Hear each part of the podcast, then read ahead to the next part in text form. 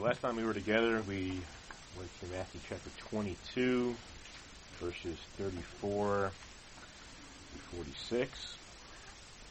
And look at the uh, discussion that Jesus had with one of the Pharisees and how that, that person was not far from the kingdom of God. So we all know that not being far does not mean you're in the kingdom of God. So I've encountered these kind of people many times myself on college campuses on the streets. They seem not far, but they're not there yet. Uh, it's like a woman having false labor, so to speak. She's pregnant, baby's coming, but not yet. Let's hope the baby actually comes. And so when we see someone in that situation, we shouldn't. Uh, we should continue to persevere with them if we're able to. There was a uh, cliche I gave you that has five words in it, and three of them start with R. Does anyone remember that cliche?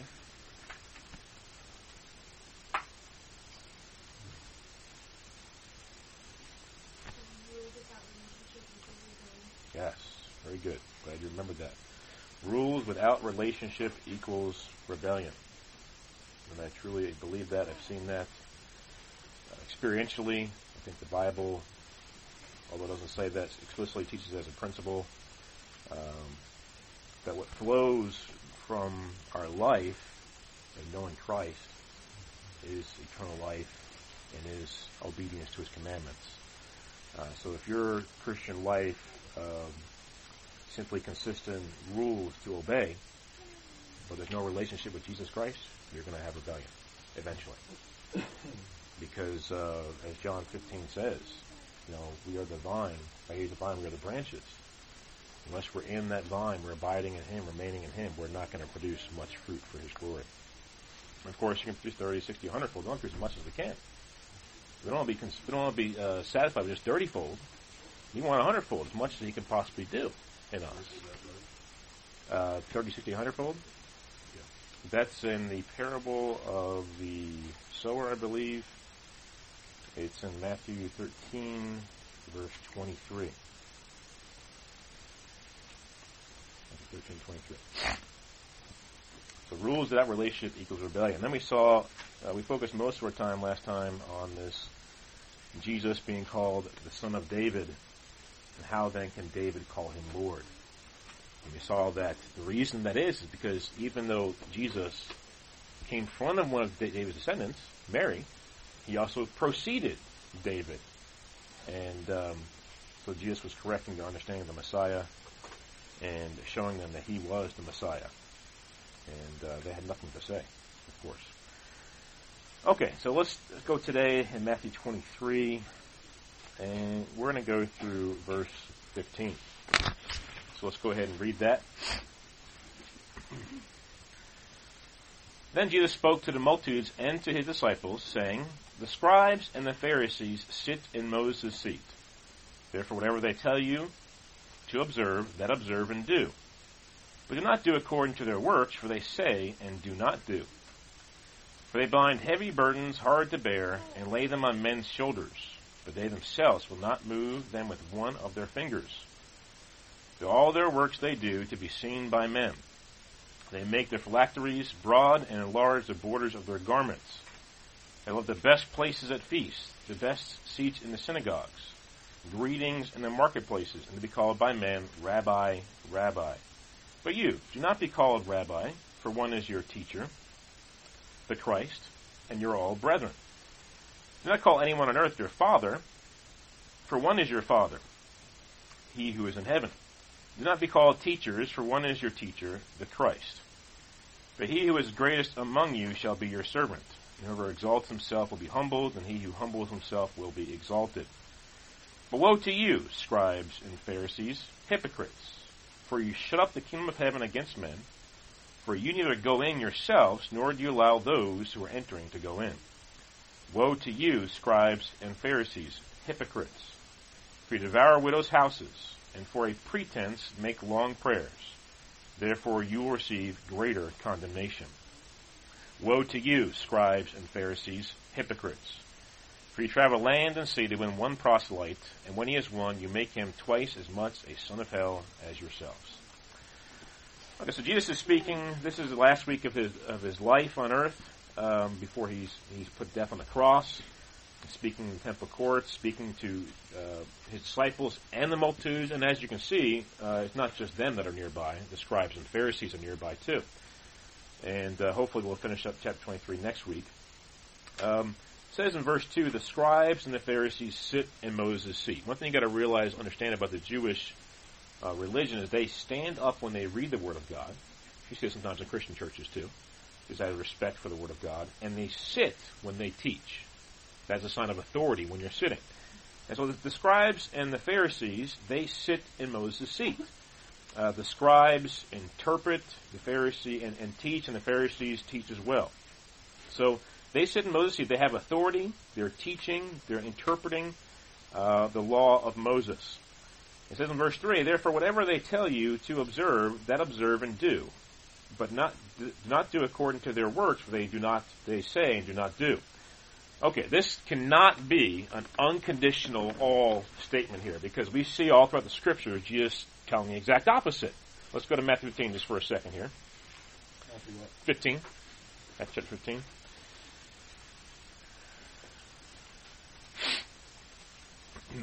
There's lots of things, as we've seen throughout our study in Matthew, that the Pharisees and scribes added to the Word of God.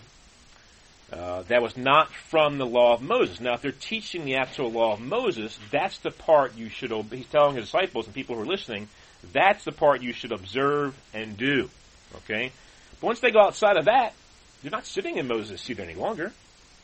Because you're not teaching the law of Moses. They're sitting in their own seat upon their own authority, not upon the authority of God, or upon the authority of, of Moses' law, but upon their own seat. And this, this, beware of this, friends. That this can happen to us as well when you try to get people to do what you are doing with your life, but it's a preference for you, not something the Bible explicitly says, you no longer have the authority of God behind you. You have only your own authority behind you. And so we need to be aware of that as well and beware of teachers who do the very same thing. They'll give you doctrines, but they don't have any Bible verse. They say they do. Don't get me wrong. They, they'll say they do. But they don't really have Bible verses to back it up. And they're not teaching the traditions of God or the Word of God, they're teaching the traditions of man. And therefore there's no authority behind them. So Matthew 15 and verse 1, Then the scribes and Pharisees who were from Jerusalem came to Jesus saying, Why do your disciples transgress the tradition of the elders? Not of Moses, of the elders. They do not wash their hands when they eat bread. He answered and said to them, Why do you also transgress the commandment of God? Because of your tradition. For God commanded, saying, Honor your father and your mother, and he who curses father or mother, let him be put to death. But you say, whoever says to his father or mother, whatever profit you might have received from me is a gift to God, then he need not honor his father or mother. Thus you have made the commandment of God of no effect by your traditions. Hypocrites.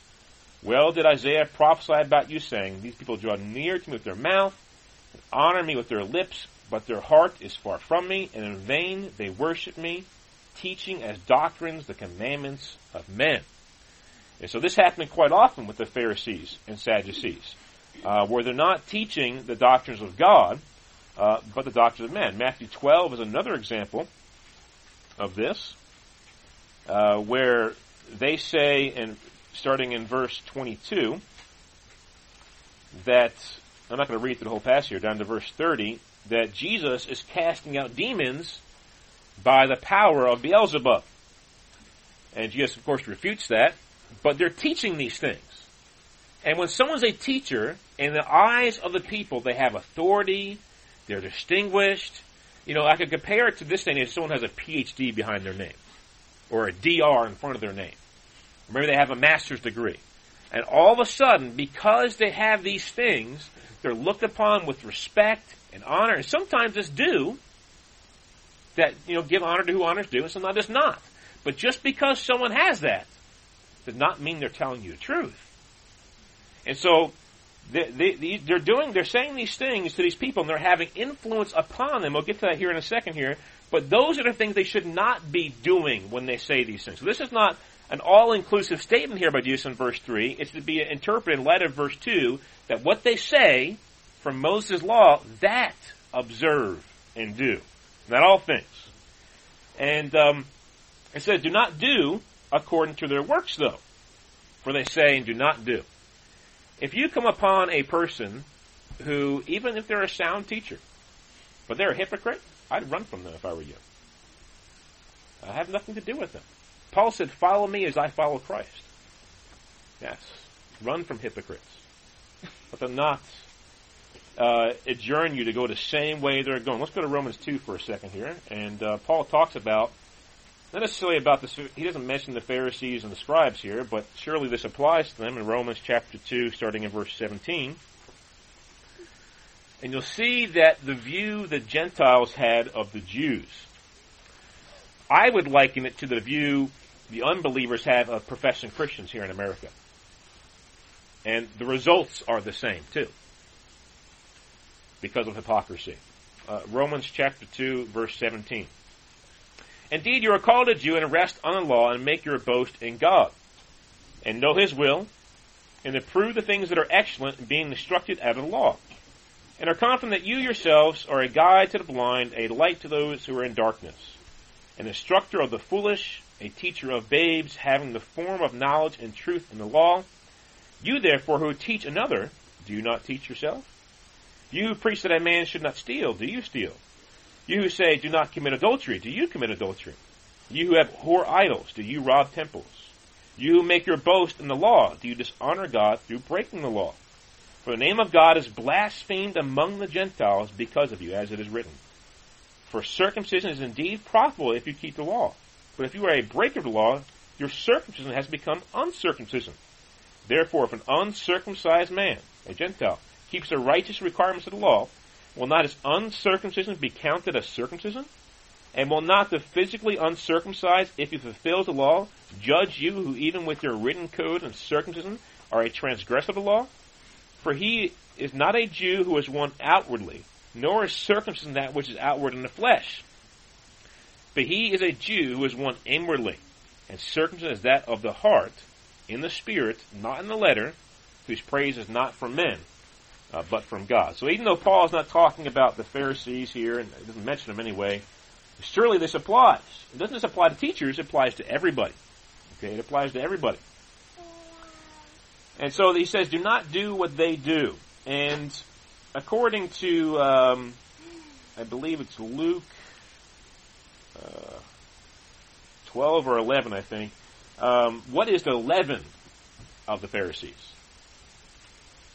Remember what that is? Hypocrisy. That's right. That is leaven. Luke, uh, that's actually Luke 12, 1. I have it right here in my notes, didn't even look at it. Luke chapter 12, verse 1. The leaven of the Pharisees is hypocrisy. Verse 4 For they bind heavy burdens, hard to bear, and lay them on men's shoulders, but they themselves will not move them with one of their fingers. This bind heavy burdens is likened to what a master would do to his hard working farm animal. He would tie together these heavy loads, put them on a donkey's back, and he would go. Now, the point of the donkey is to make him carry these heavy things, so the master does not have to move one finger. When it comes to someone who's teaching the law of God to somebody, they're not willing to help them one bit to accomplish what they're telling them to accomplish, they're setting them up for failure. And it shows their lack of care, their lack of compassion, their lack of love for such a person. And isn't this the exact opposite what we see in the Lord Jesus? Well, he doesn't bind heavy burdens, does not move one finger. And Luke, uh, sorry, Matthew eleven twenty eight, it says, "Come to me, all you who labor and are heavy laden. Those are the ones the Pharisees are teaching. They're heavy laden with these burdens. They put it on top of them, and then, okay, go ahead, go ahead and do it. Go ahead and do it. And I will give you rest, Jesus says. Take my yoke upon you and learn from me, for I am gentle and lowly in heart, and you will find rest for your soul. For my yoke is easy and my burden is light. They're the exact opposite of Jesus. These Pharisees, these hypocrites.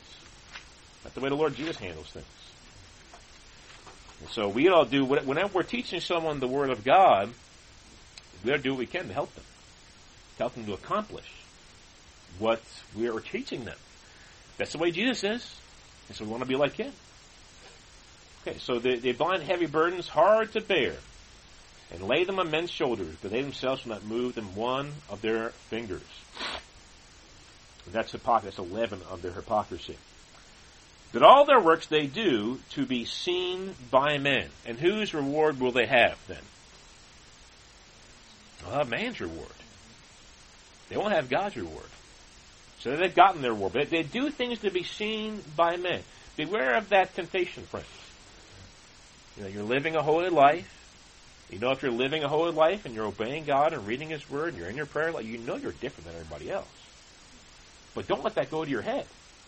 What comes to mind is this song Keith Green sings where he says, when I'm doing well, what's the, what's the last part of that, brother? Help me to never seek a crown. Yes. For my reward is giving glory to you. When I am doing well, help me to not seek a crown. For my glory, for my reward is giving glory to you. It's a lyric from a song Keith Green sings. So it's good truth there. Because once you're doing well, you might let down your guard a little bit and say, hey, I'm doing pretty good. I'm not engaged in this or this or this. I'm not like the world. I'm living a holy life. I'm not, I don't have bad doctrine in my, in my life when it comes to the Bible. Ah, now you put your guard down, then the devil's got you. Think you should be prideful. And so you need to be aware of that. To not, and not only prideful that I'm doing good, but then to be given to the, the temptation to do things for the praise of men. Men start giving you praise. It's okay for men to give honor where honor's due. It's okay for men to be thankful and to be encouraging towards saints of God who have blessed them. But beware that you allow that to go to your head if that happens.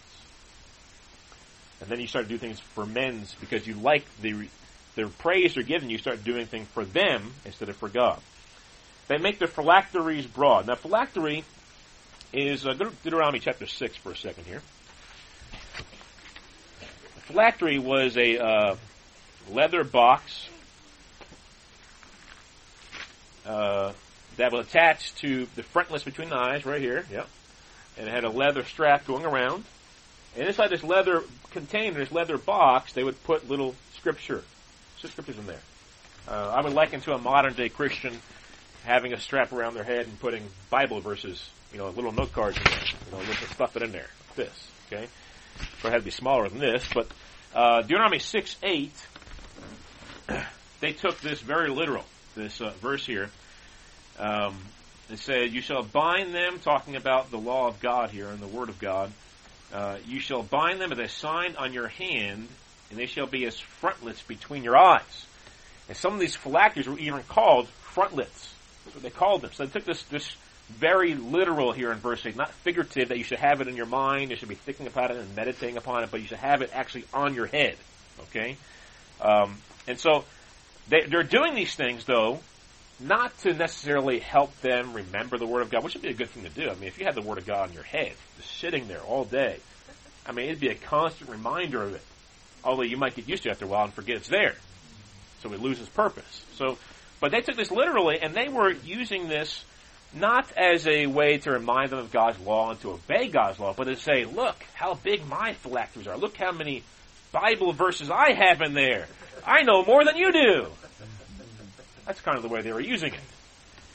And, uh, you know, if I were to take all my note cards and, and Bible verses and just put them on top of my head and just look bigger sticking out this far, it's like, ah, Brother Kevin, yours is only this big. Well, mine's this big. I'm smarter than you. And that's what they were doing. And so uh, they were doing it to be seen by men, not for God's glory, but to be seen by men. And it says they also enlarged the borders of their garments. Another verse are taking uh, Numbers fifteen thirty eight. Now this was literal. Uh, this is talking about the tassels that they had of their garments here. Numbers fifteen thirty eight. Numbers fifteen thirty eight. Numbers fifteen verse thirty eight.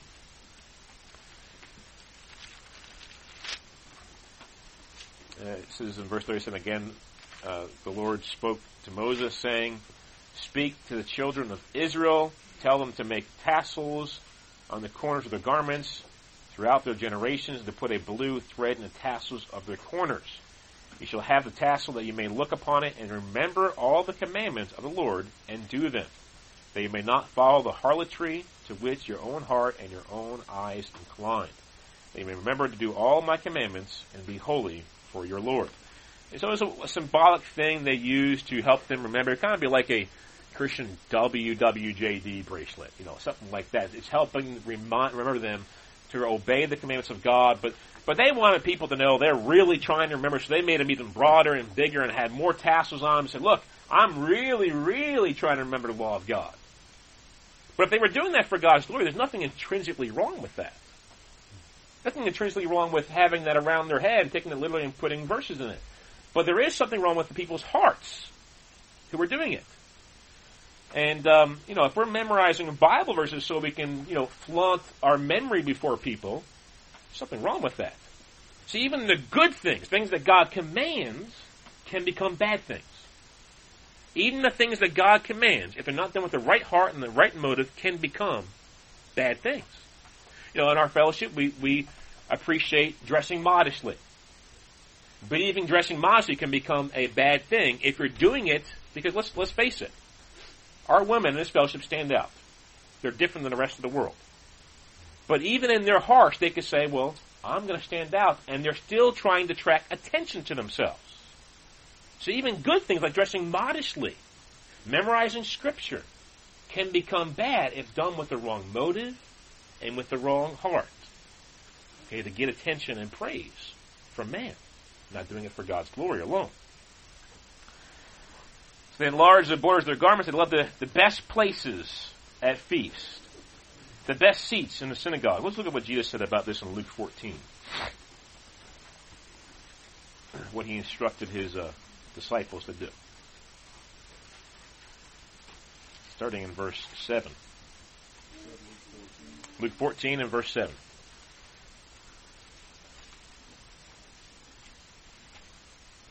He's actually at a Pharisee's house here. Uh, and this is bef- this would chronologically speaking would be before Matthew 23. So this is like a a warning almost to these Pharisees. And now, it, once they didn't heed it in Matthew 23, he gives them a rebuke. So in verse 7 it says, So he told a parable to those who were invited, when he noted how they chose the best places, saying to them, When you are invited by anyone to a wedding feast, do not sit down in the best place, lest one more honorable than you be invited by him. And he who invited you and him come and say to you, Give place to this man, and then you begin with shame, take the lowest place. When you are invited, go and sit down in the lowest place, so that when he who invited you comes, he may say to you, Friend, go up higher. Then you will have glory in the presence of those who sit at table with you. Whoever exalts himself will be humble, and whoever humbles himself, himself will be exalted. And uh, we know that I think Jesus is referring to here is that while we're on earth, we need to humble ourselves. Our reward is not here. Our reward's in the kingdom. And he who is least shall be the greatest. And so he instructs the Pharisees and his disciples in that, that meal that that's the way to do things. But the, the Pharisees and the scribes are the exact opposite. They love the best places. So do not seek the honor of man, seek the honor of God. Who cares what man says? Who cares what they think? Seek, seek the honor of God and the pleasure of Him in what you do. It will be the greetings in the marketplace, and be called by men, Rabbi, Rabbi. But you, do not be called Rabbi, for one is your teacher, the Christ, and you are all brethren. Do not call anyone on earth your father, for one is your father, he who is in heaven. Do not be called teachers, for one is your teacher, the Christ. So, what are we to make of these verses here? These are, can be controversial, I guess, because some people will take them uh, really literal that you can't even call your, like I couldn't call my, my father Greg Skelly, I couldn't call him father, or that my children can't call me father. But that's not what it's saying here. Um, and if that was the case, we would have a problem with the rest of Scripture. We see, I'm going to give you some references. I'm not going to go to every single verse, but I have lots of verses here that talk about this. And I'm going to give you some references. If you want to write them down, I'll go a little slower. Uh, but the first verse I'm going to give you about calling someone on earth an earthly father, like I would call my father, or maybe my grandfather, father in that sense, we see in Acts chapter 7 and verse 2 that Stephen called Abraham our father while he's speaking to Jewish people. Okay, now he's not meaning father in the faith, he's meaning father genealogically. Okay, physical descendant. Uh, we see the apostle Paul in Romans chapter 4 and verse 1. He calls Abraham our father. Once again, talking to Jewish people. And again in Romans 9.10, he calls uh, Isaac our father, which he's a father as well. And then we see James, the half brother of Jesus, in James chapter 2 and verse 21, call Abraham our father as well. So it, it can't mean that, um, you know, that Daniel can't call brother John his father. Doesn't mean that. Okay, or that Malachi can't call me father. That's not what it means here. Okay, that's not even the context. We can see the context here in a second. What about this spiritual father, spiritual son type of thing? Um, you know, the Apostle Paul is always using this kind of language. Okay, uh, when he's in the Corinthian church in 1 Corinthians chapter 4. Let's just go to that one for a second here. Look at one of these. 1 Corinthians chapter 4, starting in verse 14.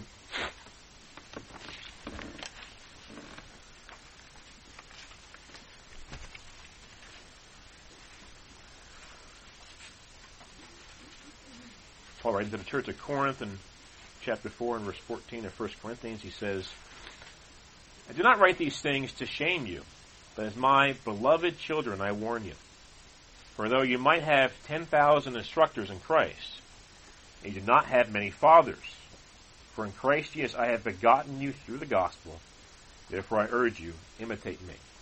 Okay, so um, he can't be talking about genealogically because as far as I know, Paul had no physical children. Okay, and besides that, he's writing to to mostly pagans in Corinth, not Jewish people. And so he's talking about him preaching the gospel, and they get saved in his ministry, and he begins to disciple them. So in that sense, he is their spiritual father, and they are his spiritual children. Uh, we see the same thing. Paul, I'm not going to go through all these, but I'll just give you the references if you want to write them down. 2 Corinthians chapter 12 and verse 14. Paul does the same thing.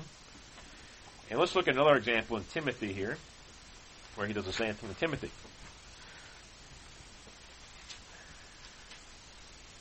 First Timothy chapter 1 and verse 2. I'll just start in verse 1. Paul, an apostle of Jesus Christ, by the commandment of God, our Savior, and the Lord Jesus Christ, our hope, to Timothy, a true son in the faith so once again, using this sonship thing here, and then in verse 18, um, he says, "This charge I commit to you, son Timothy, according to the prophecies previously made concerning you, that you may wage the good warfare." So he's calling Timothy his son in the faith. The same thing with Timothy in 2 Timothy, chapter 1 and verse 2. Also in 2 Timothy chapter 2 and verse 1.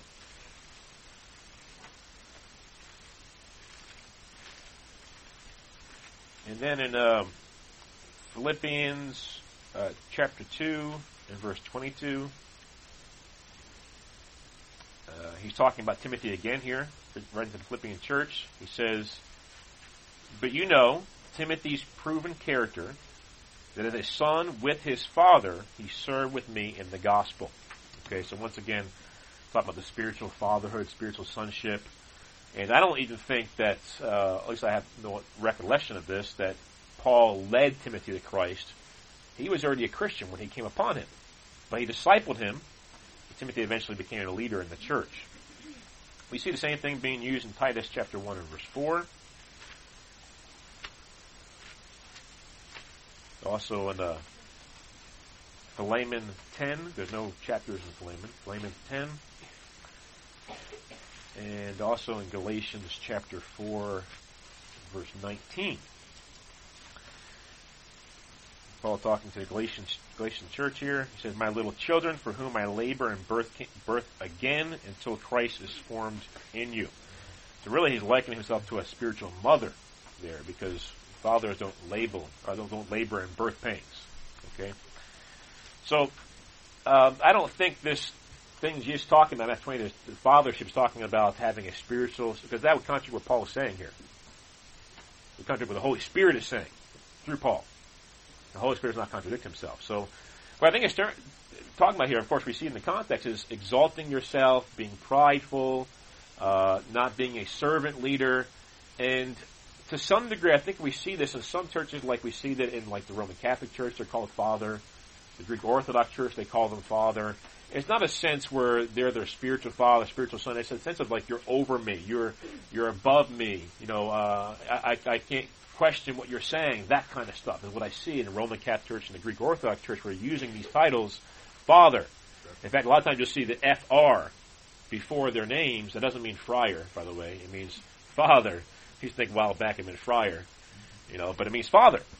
You gonna say something, brother? I'm sorry, like reverend. Yeah. Yes. Yes. Yes. Same thing with that. Okay, then there's this issue with teacher, and um, you know we we know in Ephesians four eleven and twelve, and then also 1 Corinthians twelve twenty eight that God gives teachers to the church. Okay, we know that for a fact. But also, that besides that, uh, Paul calls himself a teacher. 1 Timothy chapter two, and verse seven.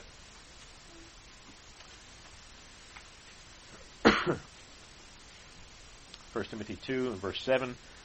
For which I was appointed a preacher and an apostle.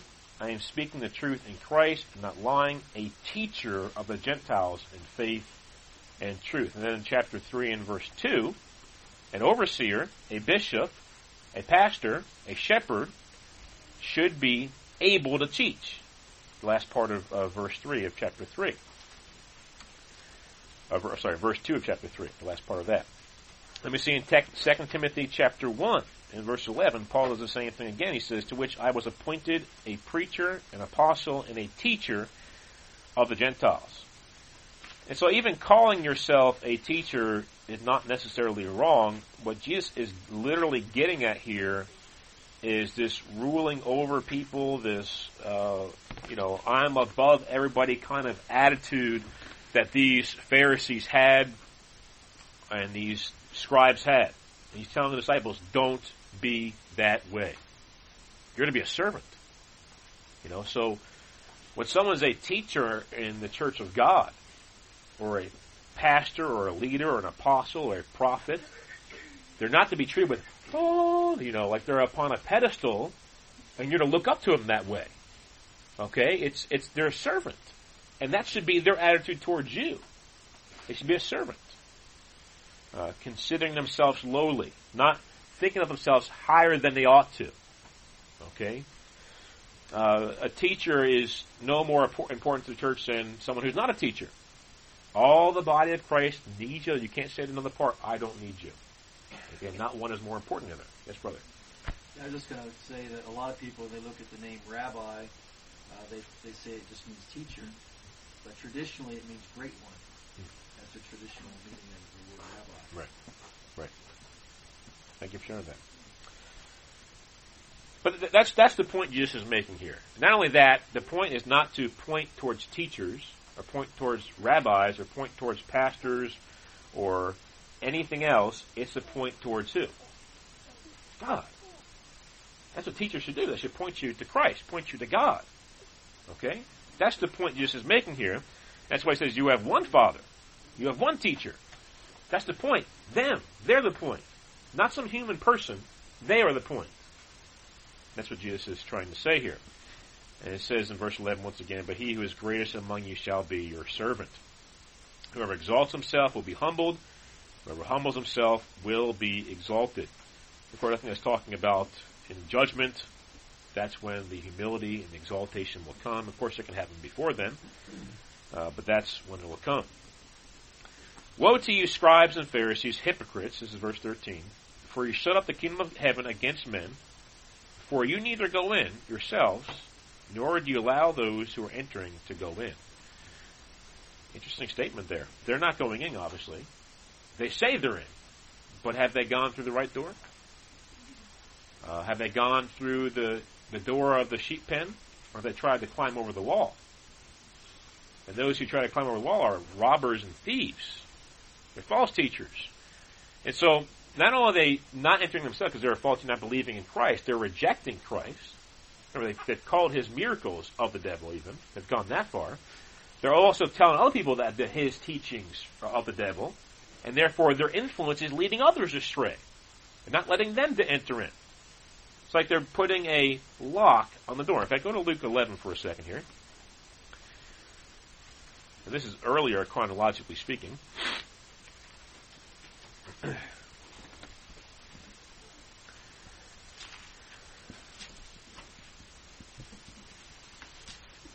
And a lot of, if you look at Luke 11, 37 through 54, a lot of the same stuff's being said here, but not the same time.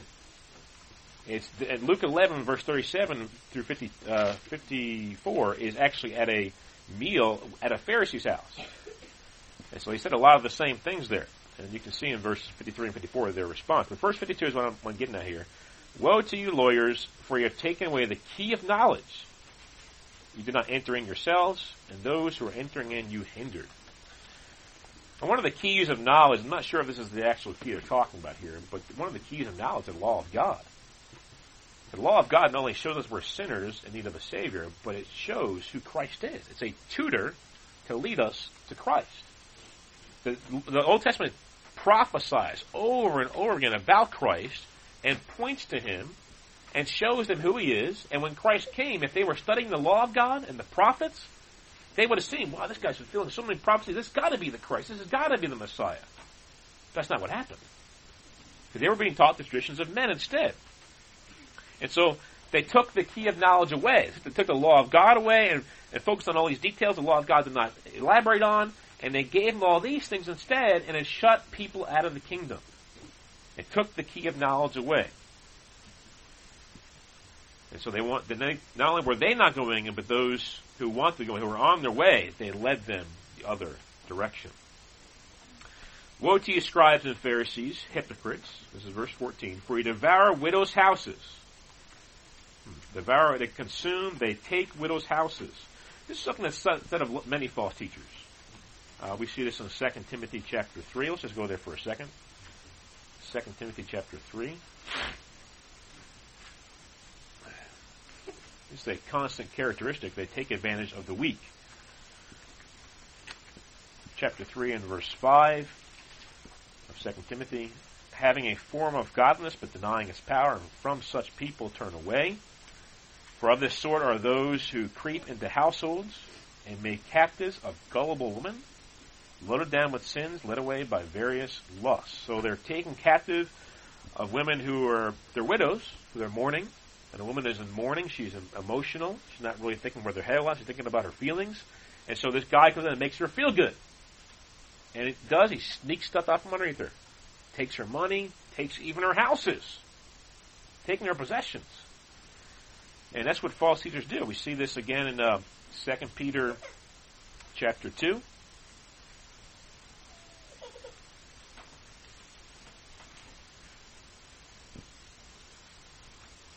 And verse 14. It says, having eyes, talking about false teachers again, having eyes full of adultery, and that cannot cease from sin, enticing unstable souls. They have a heart trained in covetous practices and are accursed children. So they're covetous, they have a heart trained in covetous practice, and they entice unstable souls, which is a lot of times widows are, are unstable because of the situations that happen in their lives. But this is the exact opposite of what a perfect and undefiled religion is. To take care of widows and orphans. And of course to keep yourself unspotted from the world. That's pure and perfect religion. They're the exact opposite. They're imperfect and defiled religion, which is why they're not entering into the kingdom. And for a pretense, uh, false motive, that's what pretense means. For a false motive is make long prayers. And some of the stuff I've, I've read, they can pray anywhere from three to nine hours straight. And uh, oftentimes, I think it was saying the same thing over and over again because that's what you see in Matthew 6, Jesus is rebuking. And so, but they, they don't do it because they're actually praying to God and, and want to worship Him and what they're just doing it for. To see them say, oh man, well, he's so eloquent in his prayers, man. I wish I could pray like him. No, you don't. No, you don't. A pure prayer before God is crying out to Him, looking unto Him, praising Him, worshiping Him, making your needs known to Him, you know, interceding on behalf of others, all out of a pure motive. That is the prayer you want to do. That's the kind of prayer you want to do. Uh, passionate prayer that shows, I don't care what people around me think or say. Care what God thinks or says. Now look at the conclusion in verse 14 of their actions. Therefore, you will receive greater condemnation. I've about many times in this, this fellowship that people who have more knowledge, have greater accountability. And greater knowledge, not obeyed, equals greater greater condemnation. So, you know, reading the Word of God and knowing it and being raised in a Christian household makes you more accountable, more responsible than anyone else. And if you don't obey the knowledge you have, you have greater condemnation. And you can see this all throughout Matthew 10, 11, and 12. And we've gone through that many times in this fellowship. And then the last verse for today, verse 15. Woe to you, scribes and Pharisees, hypocrites! For you travel land and sea to win one proselyte, and when he is one, you make him twice as much a son of hell as yourselves. Some people think that Jews just kind of kept themselves. Now, they made proselytes. You see this on the day of Pentecost. There were proselytes there when they were talking about, oh, we hear them speaking our language. There was proselytes from all over the place who came there on the day of Pentecost. Um, you can see that in Acts 6 and Acts 13 as well. There's proselytes. And the proselytes are people who were once were polytheists, believed in many gods, and became a follower of the one true God of Judaism. But oftentimes when you have a false teacher, their disciples are worse than them. They're more zealous than them. Uh, they're more hell-bound than them. They're more vicious than them. And you see this a lot. You look down through history. Some of the worst false teachers, people who followed them and followed their teachings, are much worse than they were. Well, no, I'd, I'd say that Beza, Theodore Beza, who was the son-in-law of John Calvin, and he was much worse, if you ask me. Uh, yeah, Zwingli um, and Calvin, they they weren't really tied together too much. I mean, they were both reformers, uh, but uh, yeah, Zwingli got pretty bad later on too. He was agreeing with the Anabaptists at first. But you know, verse 15 shows that don't don't be deceived to thinking that they're not making converts. Uh, because you know we, we go up to verse 13, we say, look, you, you're shutting the kingdom of heaven against people. They're, you're not going either way, but they're still making converts. And just because someone's making converts to their religion does not mean it's true. Oftentimes we'll hear when we're out on the streets preaching or in the college campuses, well, how many people did you lead to Christ today? You know, well, whether someone comes to Christ or not through the preaching of the truth or the teaching of the truth does not uh, denounce what that person is saying or doing. And even if you have lots of people coming, think Joel Osteen, lots of people coming, does not mean that person is telling the truth. In fact, it's the exact opposite. If I had a lot, if we had thousands of people here, I would think to myself, man, am I doing anything wrong here? I, I would really think that. If it was growing to that size, and that may happen someday, but I would really con- reconsider, man, what is going on here? There's a guy named Francis Chan who did the same, very same thing. He started as a small fellowship and grew and grew and grew, and he thought to himself, man, am I doing something wrong? Up leaving that church because he, he couldn't take it. It was, it was unfixable for him. He couldn't fix what had been done. And how bad his local church had become, how unbiblical it had become. And he couldn't fix it. And um, so, just because numbers is not equal truth. You know, Jesus in John 6 lost everybody, 5,000 men plus one children who, who followed him after he fed up all of them. He lost them all except for his disciples. They all left him. Uh, Jesus, you know, you could, if you want to talk about church growth methods, you could look at his for the worst church growth methods possible, you know, from the world standard, because he lost, um, when he got arrested, he lost them all. You know, his, his best top one denied him three times. You know, so, yeah, yeah, so, numbers is not equal truth. Truth equals truth. And we are to proclaim the truth and let God and free will determine the rest of it. So they were winning, winning proselytes. They just weren't winning, winning proselytes converts to the truth. They were winning them to their lies.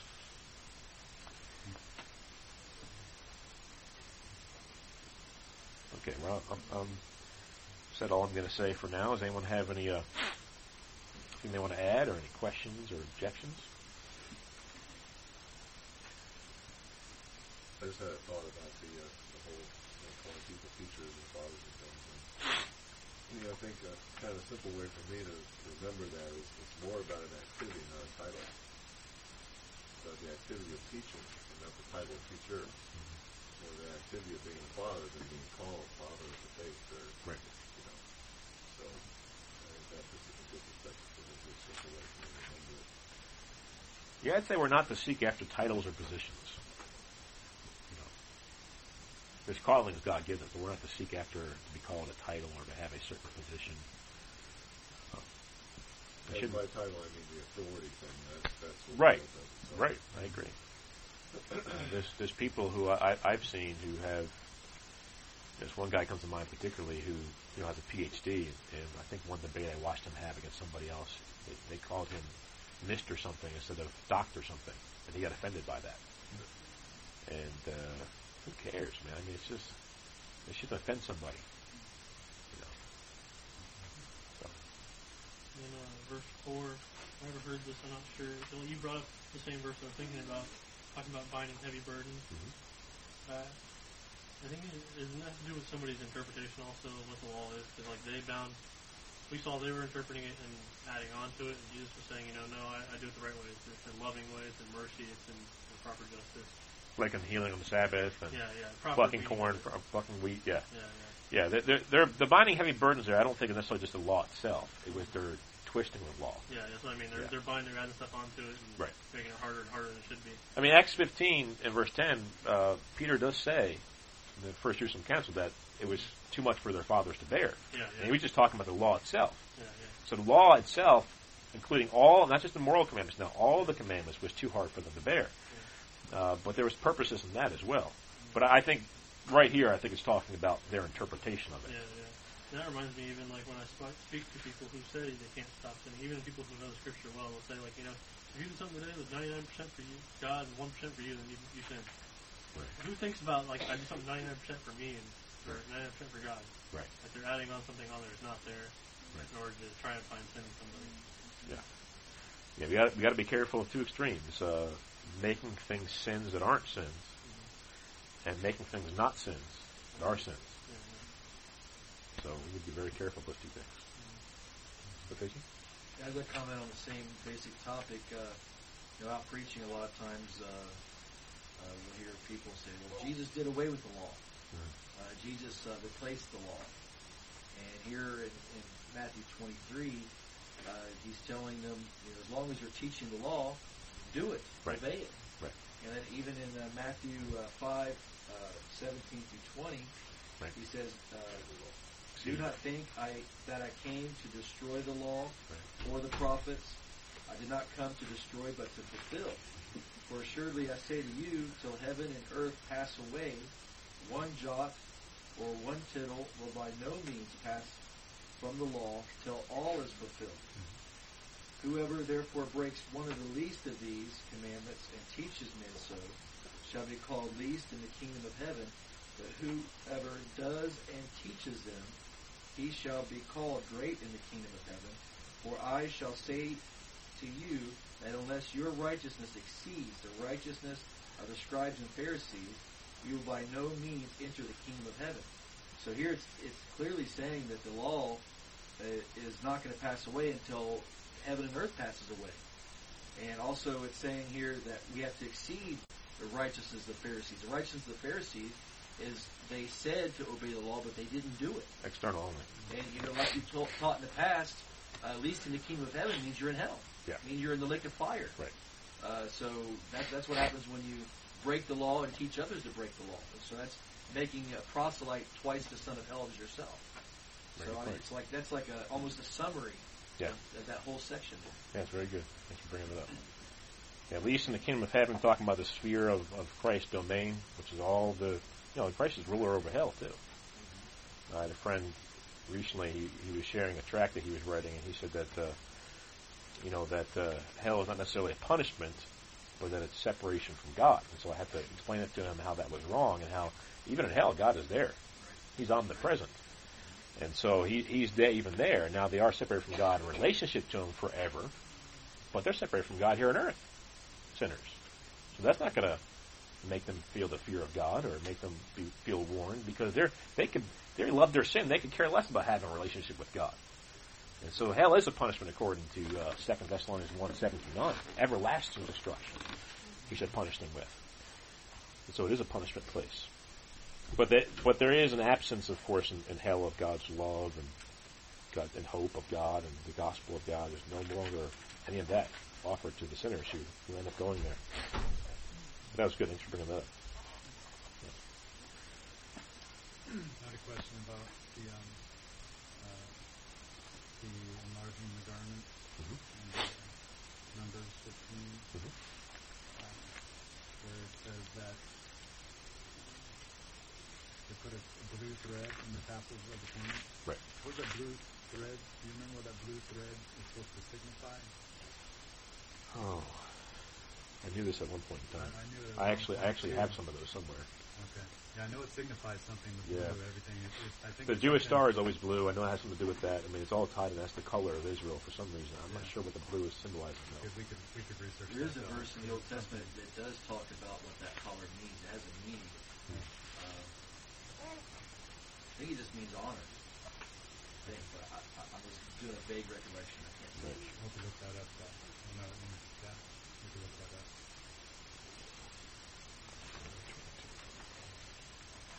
There's also a verse I was thinking about for when you're mentioning somebody thinking they're they're doing well and be careful. I can't remember what verse it is now. I was saying be careful in your steadfastness lest you fall. There's a verse where Paul warns something like First Corinthians ten twelve. that. Oh, 10, 12. Yeah. Let him who thinks he stands take heed lest he fall. That's the exact verse. Did you mention that? I was like, something's on my mind. I can't remember where it's at. Right. First Corinthians 10, 12, you said? Oh yeah. And that scripture after it so good too. Um, That the nation that sees you. yeah. Yeah. One man. Yeah. I was able to bear you up. And,